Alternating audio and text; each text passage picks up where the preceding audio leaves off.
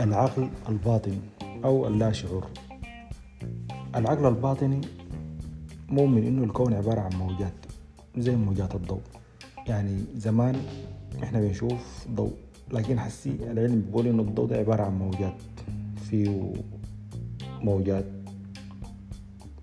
بنفسجية تحت الحمراء وغيره.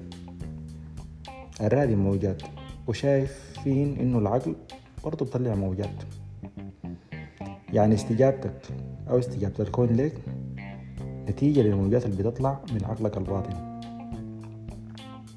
كلام كبير لكن أنا بشوفه منطقي.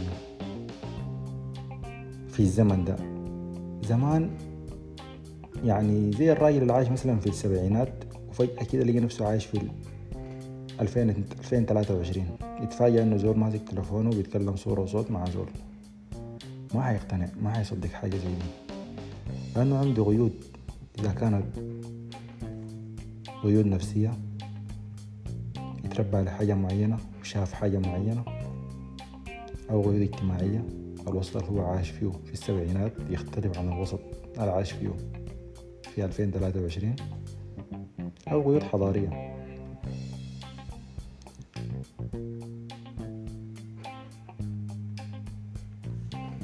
فالعقل الباطن للأسف ما عندنا تحكم فيه وهو ما بيميز الحاجة اللي أنت عايزها بيميز شعورك.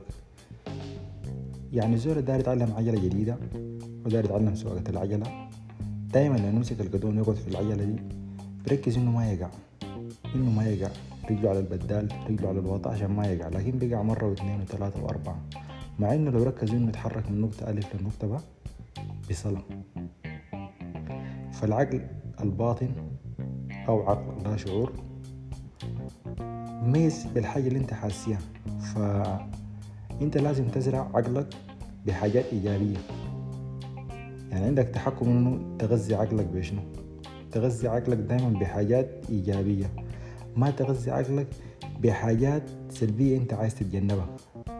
غذيت عقلك بحاجات إيجابية حتبث موجات. إيجابية الكون حيديك أفعال أو أحداث إيجابية. غذيت عقلك بحاجات سلبية أنت عايز تتجنبها عقلك الباطن حيطلع موجات سلبية الكون حيديك موجات سلبية أو مواقف سلبية. الكلام ده يعني ممكن يدي جانب الناس ممكن تترجمه ترجمة دينية بحتة. إنه يا أخي كده أنت بعيد من الغضاء والغدر أنت بعيد من الإلحاد. أنا ما داري اجادل في المواضيع دي. لكن في الآخر يعني ربنا خلق الكون ده وخلق سنة كونية ماشي بقانون معين زي قانون الجاذبية. قانون من قوانين الكون الجاذبية. يعني الواحد كان نطة من طابق الحداشر يا مات يا تكسر ما في حي يعني تفاصيل دينية دارين نبعد عنها. إحنا بس دارين نركز في العقل الباطن وعقل اللا شعور. وتأثيره علينا